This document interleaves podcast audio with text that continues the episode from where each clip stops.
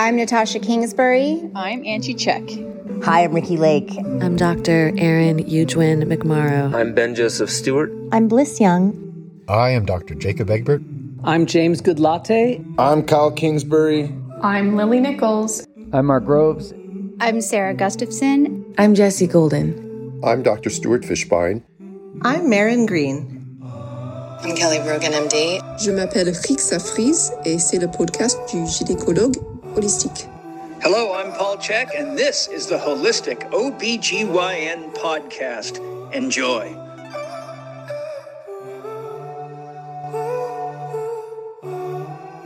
Welcome back, fam. We are rolling again. Got a special episode today. I am republishing an interview I did with Rixa Freeze, PhD, David Hayes, MD, from uh, it was an interview I did with them when I attended their vaginal breech workshop through Breech Without Borders in Western PA. It was just outside of Pittsburgh, my hometown. And I was fortunate enough to grab a spot as soon as we had moved back or moved to Kentucky from San Diego. And um, I brought my podcasting gear. We had our old style microphones and stuff, so the audio quality wasn't as great, but it was good enough. We were able to capture the essence of what it means to be teaching, you know, OBs, midwives, etc. The ancient practice of facilitating a vaginal breech birth, which is when the baby's butt down instead of head down. The thing everybody worries about whenever the baby's butt down is that the butt comes out, the arms come out, and then the head gets stuck. And what can you do?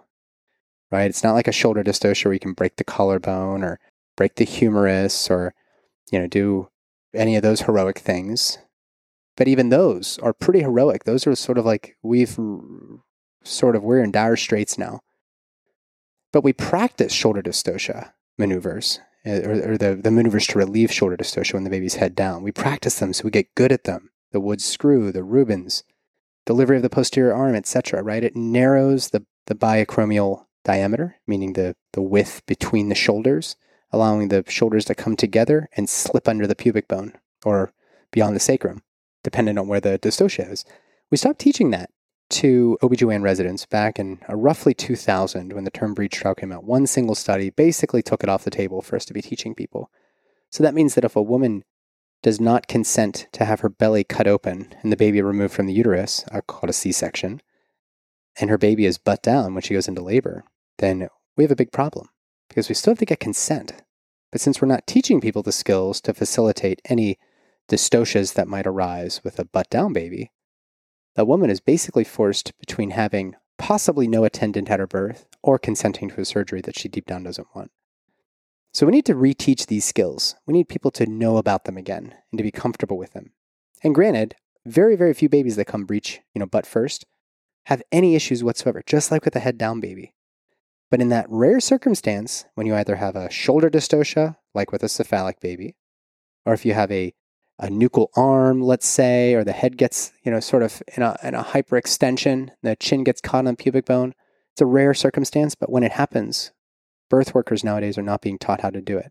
Fortunately for Breech Without Borders, Rixa Freeze and David Hayes are doing this work, as is Stu Fishbein and a couple other people around the country. So it was a great honor and privilege to be able to interview them. And since I attended that first one, I've hosted them twice in Louisville. And every single time you learn something new, you learn slightly different language, slightly different procedures for how to hold the baby, slightly different language to talk the mom through, counsel her through something like this. And as you get more comfortable with the maneuvers, and they have this beautiful mannequin that feels like a very real pelvis with a very real baby, like it's a seven and a half pound doll with some bony articulations, and there's this sort of um, silicone cast the more you practice with it, the less nervous you get whenever you go to a breech. So we had this conversation. We have since developed our conversation and our relationship further. I consider Rick and David Hayes the cornerstone of the new movement in maternity care, which provides us greater skills and greater patience with the process simply by simulating the types of scenarios that we're so afraid of. So please enjoy my conversation with Rixa Freeze and David Hayes. Our sponsors are Fit for Birth. James Goodlatte and his team at Fit for Birth have put together online coaching programs for either pregnant women or women who are perinatal, postpartum, etc., in order to help them get back to healthy movement patterns or maintain healthy movement patterns through pregnancy. As we know, people who exercise generally have lower risks of hypertension, lower risks of gestational diabetes, lower risks of placental issues, fetal growth issues, shorter labor. Their labor comes on much sooner. They're not waiting until 42, 43 weeks for spontaneous labor. Exercise is key.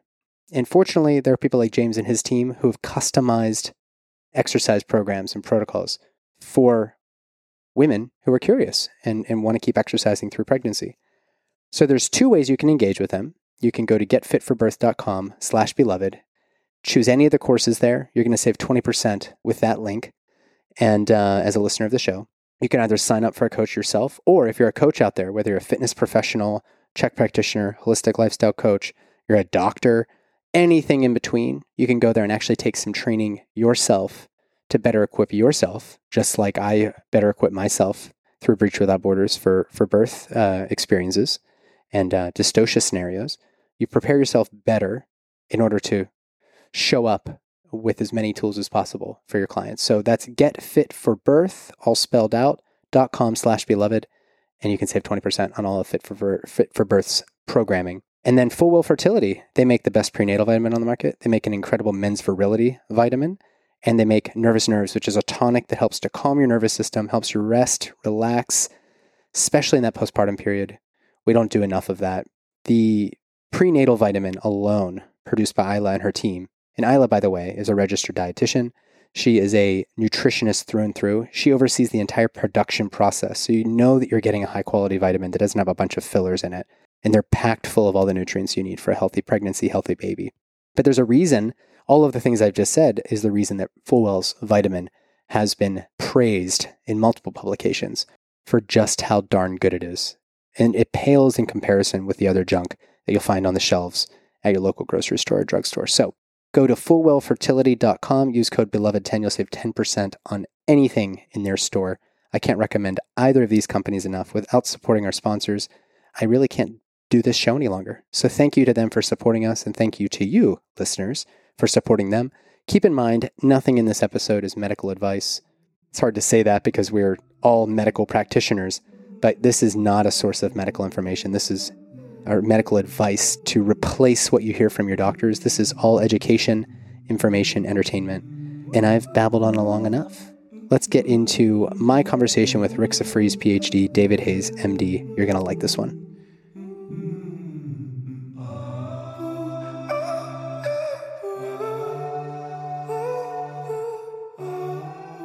Today, I have the audience of doctors Rixa Freeze and David Hayes who are leading a workshop here in Western PA and near my hometown.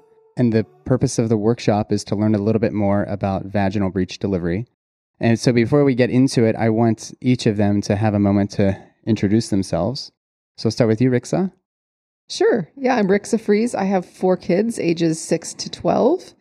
I am a academic and a researcher and a professor, and I came to breech via a circuitous route from home birth and unassisted birth research.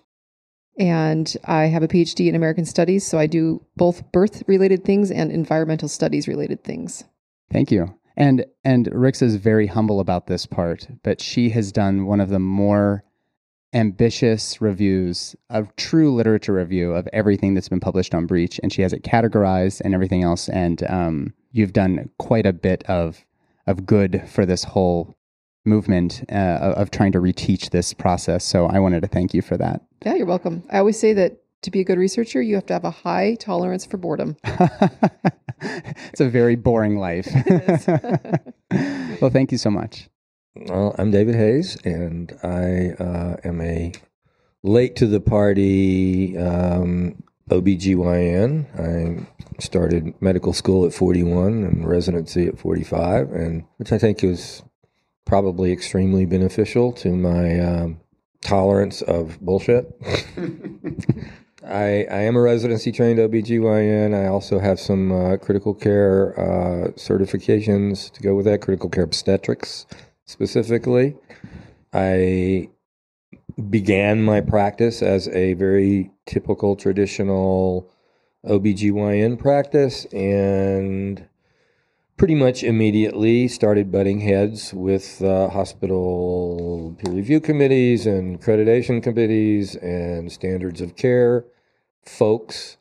So it didn't take me long to find a path into alternative forms of of supporting birth and was fairly quickly doing home births because the local community asked me to. Uh, and that remained my practice for a long time. I also, when you're when you're a home birth provider in a state that doesn't really support home birth, you don't have backup. So I, in order to actually have a life and and see something besides my home city, I um, also stopped for three years and worked for MSF, Doctors Without Borders.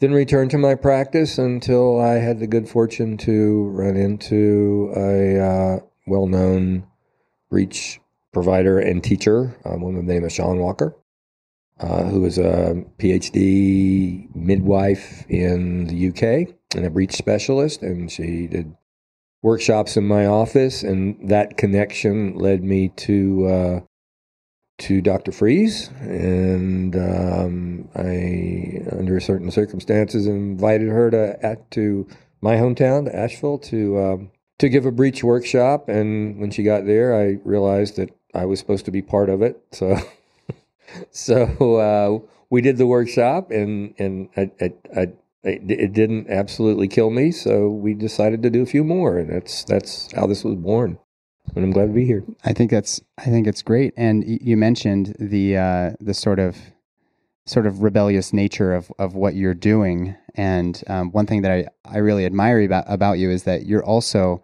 also steeped in, in evidence. And and something that you and I, I think agree on is that sometimes we're lacking evidence for things that we're that we're doing, um, and other times we're just simply interpreting data. I'm just talking about OBGYN in general, interpreting data to sort of meet our internal biases, and um, and that's just unscientific. So I really appreciate that about you as well. I'm, I'm very drawn to that. So I thank you both for being here. In the interest of time, um, I, I wrote down a few questions here, and I'd like to just start off by by asking you what was the intention of hosting this weekend's workshop and, and other workshops like this. We're working through my nonprofit organization Breech Without Borders, which I started a year ago. And we want to retrain doctors and midwives how to do vaginal breech birth. We feel strongly that it's a skill that needs to be common among anybody doing maternity care. We also feel really strongly that it's a skill that's needed because without vaginal breech birth, we are coercing and forcing women into cesarean sections. And that is a fundamental assault on human rights. Yeah, absolutely. Yeah. You want to add anything, David? Pretty good. so, so then, um, uh, you know, my next question then, and you talked so elo- eloquently about this in the workshop this weekend, but but really, what's the what's the future of this practice? Are you optimistic that we might be able to change things for the good, for the better? I'm mildly optimistic. Vaginal breech birth has nearly disappeared around the world, except in certain countries that have always kept it as a strong tradition. A lot of these countries are Northern Europe, Scandinavia, some of the best research coming out right now is coming out of these countries that have still kept vaginal breech birth going. And we're finding that the outcomes are really good. So we are also finding that in a lot of European countries, even ones that almost shut down breech for a while, they're more willing to adopt it. And there are countries that, and centers in certain countries that are rapidly readopting vaginal breech birth in centers that previously had no vaginal breech birth whatsoever. And they're uh, readopting not just breech birth, but the newer techniques of upright physiological birth, which, from all the research we have, seems to be safer and easier and better for both mother and baby. Yeah. So, you know, most of my colleagues, uh, and I, I'm speaking about OBGYNs in general, mm-hmm. would refer back to the term breech trial. And so, what you were sort of relating to was that at some point, you know, in the 90s into the early 2000s, there was, you know, a call for you know, you mentioned the the one study to rule them all, and the results of that study have have had wide widespread implications. Could you talk a little bit about that trial and maybe some of the more contemporary data and, and how we, we might start reframing our, our view of the safety around breech. For sure. I'll try to give the uh, five minute quick yeah, version of the, the elevator two hour lecture. two day lecture, really. Yeah, really, two day process. No, um, the term breech trial came out in 2000 because there was no large randomized controlled trial to answer the question, what should we do about term breeches? So the trend towards cesarean section started actually right around 1959, 1960 for term breeches. And so by time the term breech trial came about, the question had almost already been answered. We were at an 85% cesarean section rate in the US in the year 2000 when it was published. So the TBT for came for out uh, for patients who presented with, with term, with breech term breech. presentations. Yeah, sorry. So the TBT was published to answer the question. It randomized slightly over 2,000 women, and it was supposed to include term breech babies, not singletons, not I'm sorry, not cephalics, not twins. They had certain selection criteria, and when the trial was published in the year 2000, because it found better outcomes for planned cesarean section than for planned vaginal breech birth, it made immediate rapid changes around the world and shut down breech where it was still happening almost instantly in most countries. The problem is the term breech trial actually is a lot more complex than it seems on the out on the outset. So when researchers have analyzed the TBT in the years since, we've actually found a lot of problems. We found problems with the randomization and recruitment process. A lot of women were in active labor when they were randomized. We found problems with them actually meeting the selection criteria. So these were supposed to be breech babies. There were accidentally cephalic babies included. These were supposed to be singletons. There were accidentally twins included. They were supposed to rule out anomalies and hyperextended head, but over 30% of the centers had no access to ultrasound. So we had babies with anomalies included. We probably had hyperextended heads included. We had a lot of other issues with the selection criteria being followed appropriately. And so, with the 16 cases of perinatal deaths in the term breech trial, three in the cesarean group, 13 in the vaginal group, researchers have analyzed all of these and looked at the records and found that almost none of these are attributable to the mode of delivery.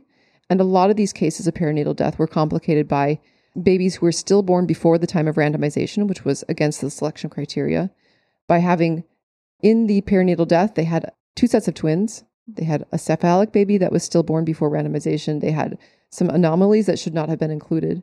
So the trial turns out to be way messier than we ever thought it was. And it's really hard to apply the findings of the term breech trial to any woman who actually cares about whether or not she has a C section or a vaginal birth. This was only women who didn't care enough that they would be okay being randomized by the flip of a coin, essentially, to having one way or the other having a birth one way or the other. So that's the brief version of the term breech trial and some of the problems with it. Is that good enough, or should I go into more Uh, depth? no, I. That's amazing. Yeah, that's Okay. that's a that's a great foundation that I don't even know if most people who have heard of the breech trial would even have considered. Okay. Because the other thing we don't learn very very well in in, in residency training anymore is is the sort of intricacies of being a medical scientist and reviewing the literature at all. Sure. And you know, let alone having the time to sift through all of this this data. But you, of course, as we mentioned, have taken that task and you've presented it beautifully. So thank you for that. Sure. And and what about some of the bad outcomes that came out of the term breech trial? And I, I understand that they've gone back and kind of looked into that a little further. Yeah, like I mentioned, somebody, uh, Mari Glezerman, analyzed all the cases of perinatal death and found that almost none of them were actually attributable to the mode of delivery. And of course, many of these cases of perinatal, de- perinatal death included babies that should have not been randomized Mm. into the trial in the first place. Right. They were excluded from being in the trial, but they accidentally made their way in. So it complicates the issue. Another main issue that I didn't raise is that a significant minority of the women having vaginal births had no experienced obstetrician present. And that's an, a, really important one. That's a really important Yeah, thing to know about yeah. the term breech trial. Yes. So it's methodologically flawed, um, Mhm. to say the least. And every study out there is not, you know, nothing's perfect, but this one had some pretty serious um, issues Mhm. within their methods. And um, that's important because, as you mentioned, this really changed, really made waves um, within the OBGYN community. And so let's fast forward then to some of the more contemporary data, Yeah. which which sounds a little bit more, I don't know, reassuring. I don't know if the, if that's the word, but it certainly draws into question maybe some of these conclusions that were taken from the term breech trial. For sure. Let me highlight one study coming out of France and Belgium, which is the most important study that anybody should know about breech since the term breech trial. And that's the study that's called the PREMODA study by Goffinet in 2006. So this study was a direct comparison study to the term breach trial. They set up all their criteria the same way as far as what they were evaluating, how they evaluated it, how they grouped everything. They had four times as many women as in the term breach trial. The only difference is this was prospective, but not randomized. But besides that, it asked the same questions and looked at the same outcomes. In France and Belgium, they've always had a strong tradition of vaginal breech birth. They never gave it up. And so everybody's trained. Every residency program in obstetrics trains every resident in how to do vaginal breech births. They're still doing them everywhere. So this study looked at outcomes of almost every single maternity unit in France and Belgium. And they found that there were no differences in perinatal outcomes, no difference in mortality between planned C section and vag- planned vaginal breech, and also no difference in severe neonatal morbidity, and measuring again exactly the same way as the term breech trial. And and just to emphasize, that these are this is effectively repeating the term breech trial in the hands of practitioners that have been doing this since they trained day one in their exactly. in, in residency. So that's a big difference. Mhm. Um, so has there been any have there been any other studies that you want to you know highlight or could Mhm. we should we just link them later what do you think I'm just going to group them overall and say that there are a lot of studies that have come out since the TBT. We have registry level data, that's nationwide data.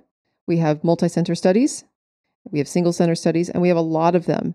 And the overwhelming preponderance of all this data says that either vaginal birth is as safe as planned cesarean section, or it's slightly worse outcomes in the short term for the baby, but very, very slightly different. And so, for example, in the UK's recent guidelines that were published in 2017, a good estimate of what the short term perinatal risk is for planned vaginal breech birth is about 1 in 500 for perinatal death. This compares to cephalic, planned cephalic vaginal birth at about 1 in 1,000. And a planned C section at 39 weeks for a breech is about 1 in 2,000. So they are much different than the TBT. Again, that was 3 versus 13 per thousand for C section versus vaginal in the TBT. So there is probably some risk in certain countries, especially maybe in countries with less of a strong tradition of always teaching it, but that risk is quite small. And again, we're only talking short term outcomes. One of the things we talk about in our lectures and our workshops is that if you're going to make decisions, you have to look at not just short term outcomes, but long term outcomes for the baby, long term outcomes, and short term outcomes for the mother. And of course, the effects on the mother's reproductive future and on her future children. yeah and so that kind of takes me into my next the the next area which is the scary part for most birth workers which is you know that's that dark and stormy night the patient you know rolls into triage they've they've had three prior vaginal deliveries and they're saying i'm feeling pressure and you put your hand down there as the you know you're doing your due diligence and you feel a rump which which is what we call rumping um, as opposed to crowning. So i'm going to turn it over to dr hayes here. When that happens what would you recommend uh, you know a first timer in this field do Well, interestingly enough, that very question was asked to uh, Dr. Lawrence Impey, who is the is the UK author of the UK uh, Royal College of Obstetrics and Gynecology's most recent set of breech guidelines, and it was at a conference in in the context of reintroducing breech to the various maternity units in the UK it was asked of of Dr. Impey to, so if there's if we're in a unit and someone comes in that's breech and there's not a breech trained person available, what would you recommend doing? And his response, which uh, I just is one of my favorite things of all time, uh, was um, put them on all fours and go have a cup of tea. And not to be glib about, certainly I outcomes in breech birth are better for bre- breech births that are attended by skilled, experienced providers. But the worst thing you can do if you don't know what you're doing is anything. So the vast majority of breech births will happen very spontaneously without any intervention whatsoever. And an inappropriate intervention makes the outcomes worse than no intervention at all. Okay. Uh, well, I think that that already would that would probably razzle most of my colleagues.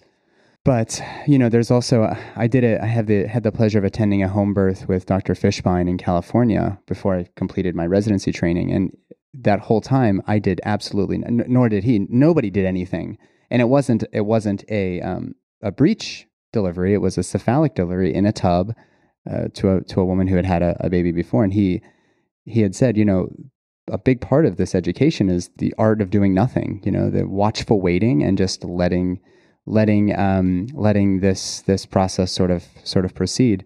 The other thing that I think is is relevant relevant here is there was that book that just came out, "Babies Are Not Pizzas." They are birthed, not delivered, and so you know then it kind of draws into question. You know, many of the the things that we do in OBGYN are maybe unnecessary interventions, and oftentimes the babies come in whether or not you know you the the the doctor extraordinaire there. But but maybe walk me through walk me through maybe some of your counseling for for a patient who's scared. Let's say that you know they didn't expect this to happen. They had no idea they were breaching. They've heard you know through all the headlines mm-hmm. or whatever. Mm-hmm. Um, how would you counsel a patient? And, and they're rumping. You know, like we're we're in full blown so almost second that's, stage that's here. Yeah, and you're within seven minutes, more yeah, or less, exactly. Of, of having a birth.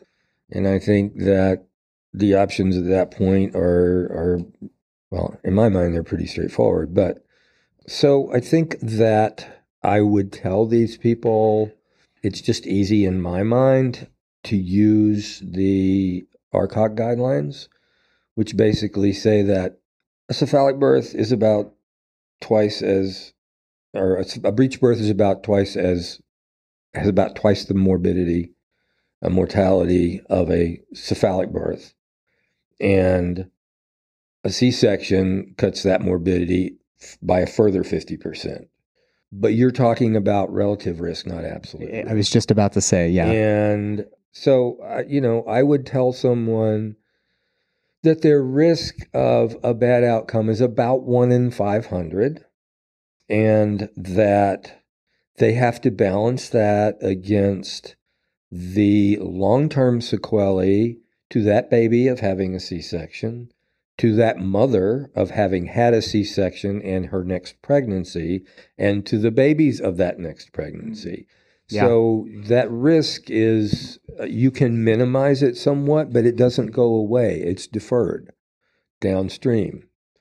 Uh, so do you want the risk now or do you want the risk you later? Want the risk now or do you want to carry it the rest of your life? Right, right. And you would have to put it in the context of that woman's reproductive life. This is her first baby and she plans to have a family of 10 she, she has much greater impetus to avoid that first C-section. So I, you know, I've been watching these videos with you now for over a day.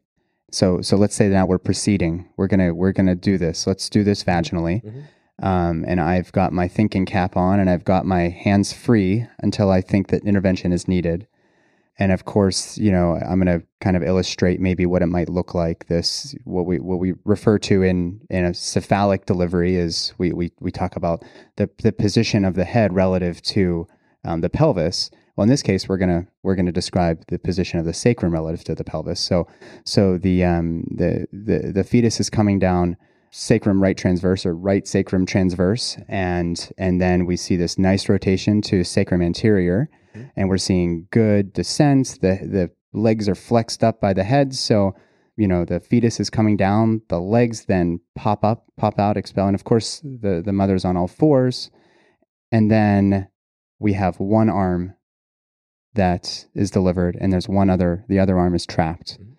and so between this scenario and maybe the head entrapment scenario, that's probably what most providers have heard are the the right. scary things. So what are some what are some little tips you can try to give. And we'll, we'll you know we're, we're this is not comprehensive breech workshop with david hayes right now. This is in dire straits what are some things that they might delivering birth worker might think about right. if they end up in this scenario? Yeah well you you just said a lot of interesting things and you basically described what a normal breech birth looks like. And for people who don't do breech birth or haven't been exposed to breech birth there is an incredible amount of information that you can get from watching what the baby does as it's coming down. You don't have that option in a cephalic birth. Everything is hidden. and you have no idea what's going on internally. With a breech birth, you can see everything that's going on and you can make a really good guess at if there's a disruption in that mechanism, what that disruption is. And and you have access to the baby because it's right in front of you to fix that disruption. So in the scenario that you describe, which is probably the most common significant scenario that that disrupts the mechanism of a vaginal breech birth, you're describing basically a, an, an, an arm that is caught anteriorly on the mother's pubic symphysis. And there are two rotational maneuvers that are specific to vaginal breech birth. They are done in different ways. One that is is championed by Shawn Walker, who I talked about earlier, is um, is uh, colloquially referred to as prayer hands. But you take uh, your hands and you put them flat against the baby's back and chest, uh, with your fingertips up by just just making contact with the occiput and the mentum, and then you rotate that baby in a way that dislodges and sweeps the stuck anterior arm down in front of the baby's chest. And then with your hands that are already in there, you can feel that arm when that when that rotation is successful and you can sweep it down very gently. Then you rotate the baby back to sacrum anterior and you allow the birth to complete. There is another option a, group in Frankfurt Germany that's doing a whole lot of research in this area. A fellow by the name of Frank Louwen has developed a technique that is similar but different. It treats the impacted shoulder at the symphysis pubis more like a shoulder dystocia and and is a maneuver a rotational maneuver that you rotate in the opposite direction from the one um, that you would with the the previously described maneuver the prayer hands maneuver and it's designed to disimpact that shoulder. And you you rotate the shoulder off of the off of the symphysis. You rotate back to sacrum anterior. And again you let the let the delivery proceed. And i know that this is probably not a super fair question because we probably don't have enough data to to to really kind of i don't know to, to really advise or to counsel through this. But you know once the the bodies come through and the arms are delivered and now we're just left with head what is the likelihood that that head's just stuck there forever and you know in a term and a term baby that's presented in breech? Well yeah once the head is now down through the pelvis and eh, at the pelvic outlet there are maneuver what's the likelihood that it's stuck there forever? It very very very very low. Very very low right yeah. right. It's, it's there there are maneuvers to facilitate the delivery of that head if the baby's compromised if there's some reason to do so but for the most part, that that is not a scenario that should scare anyone. The scenario that typically scares people so much is the cervical head entrapment. And cervical head entrapment is a thing, but it's an incredibly rare thing. I don't think it happens in term babies. I think it when it happens, it happens in typically asymmetrically growth restricted babies or very very small preterm babies and, and so that you know that the last little piece is a, goes into the selection criteria and whatnot if if you just don't think that this is a good patient to offer this to and you don't have an experience then instead of doing something that may harm this right. this scenario then it may be better to do a C-section in some patients. Oh, but absolutely. but when we have a patient who's delivered multiple babies, this is a term baby that has no anomalies, and she is actively laboring. We have a rump that's delivering, and and, and labor is progressing normally. You may alternatively do more harm by rushing into the operating room to do a C-section, which I know you're really good at because you do too many of them. But that is not a, a, a reason to to put this woman through maybe some ne- unnecessary morbidity and, and potentially even mortality, you know, with a with a major abdominal surgery. Thank you for that. That's that was really helpful. Again, in the interest of time, I think we will wrap it up. We still have some more workshop to continue. Um, I did want to, you know, give you the opportunity maybe to talk a little bit more about the workshops, how people can find out more information. I think that what you're doing is is is great. Obviously, I'm here, so I'm biased, but um, I, I hope to stay in touch and to and to even go to more workshops in the future. So tell maybe people here what they should be thinking about, where they can get more resources. Mhm. Yeah, go from there. Yeah, you can head on over to breechworkshop.com. We offer two and three day intensive vaginal breech training workshops. We will go anywhere in the world. We will bring it to you, to your institution, to your community, and we will train your physicians and your midwives how to do vaginal breech births. You'll get to know how to do them in supine and especially in upright because we are focusing especially on upright physiological breech because the research indicates that it's easier, it's less harmful for the mother, less harmful for the baby, and certainly a lot fewer C sections are needed Versus being on their versus back. being on your back for a breech birth. So if you go to breechworkshop.com, you can find it. You can also go to breechwithoutborders.org. That's our nonprofit that runs the breech workshops. And we are generally booking workshops in the US and Canada, North America, Oceania in the second half of the year. So August through December and January through July, we're going to be in Europe and farther afield, actually anywhere else in the world. We'll be based in Europe. And so we will fly from there to do workshops in that part of the world. So it's an easy process. We take care of almost everything and we just want to teach you. We just ask that you show up and ready to learn. We're going to have to get you in Louisville. It just occurred to me because that's my it. new home. Yeah. Yeah, Yeah, we're going to get you there. Well, thank you so much, guys, for being here. I don't um, want to delay us any further. We've got to go do some simulations.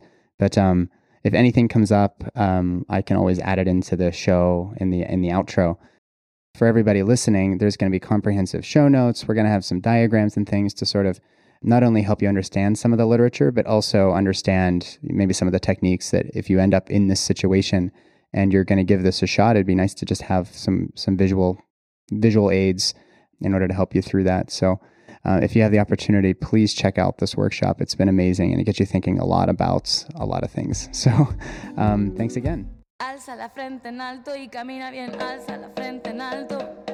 Alza la frente en alto y camina, alza la frente en alto. Alza la frente en alto y camina bien, alza la frente en alto. Oh man, it's so much fun to re-listen to some of these old interviews. That is a gem. Hopefully you enjoyed the history of how these practices fell out of favor, the what the data actually shows with regards to safety. I'm using air quotes on my end of a vaginal breech birth, home birth, etc. And um, hopefully you'll you'll check out Breech Without Borders and come and attend one of the workshops. I'm going to be hosting another one here in 2023 next year. I'm going to make it an annual thing because I love hosting them and I love getting the practice myself. I um, hope that you'll check out our sponsors, Fit for Birth, getfitforbirth.com slash beloved. You'll save 20% on personalized coaching for you or your partner through pregnancy into postpartum. Or if you're a coach, you can improve your skills by signing up for, for any of their courses and just becoming a little bit better at what you do. That's Fit for Birth. Please be sure to check out FullWell Fertility. If anybody in your life is on the pregnancy train or they're, uh, so they've started their conception journey, make sure that they have the best, prenatal vitamins on the market. FullWell's got it. They've been acknowledged in multiple magazines and publications for how high quality their product is and remains consistently. So go to fullwellfertility.com, use code beloved10, you'll save 10%. Support our sponsors, guys. They are entrusting me with their products, and I wouldn't even have, I wouldn't give them even 15 seconds of ad time if I didn't really believe in what they do. So thank you for that. My practice is belovedholistics.com. I've got a great newsletter. You get a free ebook when you sign up. You can sign up there one on one for me. Just book a free discovery call, and then uh, we'll find it's a good if it's a good fit. Um, and if you're a midwife, birth educator, doula, health coach, whatever, different type of doctor, and you need an MD consultant frequently, my collaborator program is growing and thriving, and I am so stoked about that because this is the best way to make myself most as, as available as I can to as many people as possible. So you can find that. It's called my collaborator program. It is a private association, um, and I encourage you all to consider it. If you think that having an MD consultant in your back pocket for a very reasonable monthly fee would help you to uh, optimize your care for your clients. And that is all I've got today, guys. Please stay well, be loved, and I will see you next time on the Holistic OBGYN podcast. Take care. Alza la frente en alto y camina bien, alza la frente en alto. Alza la frente en alto y camina,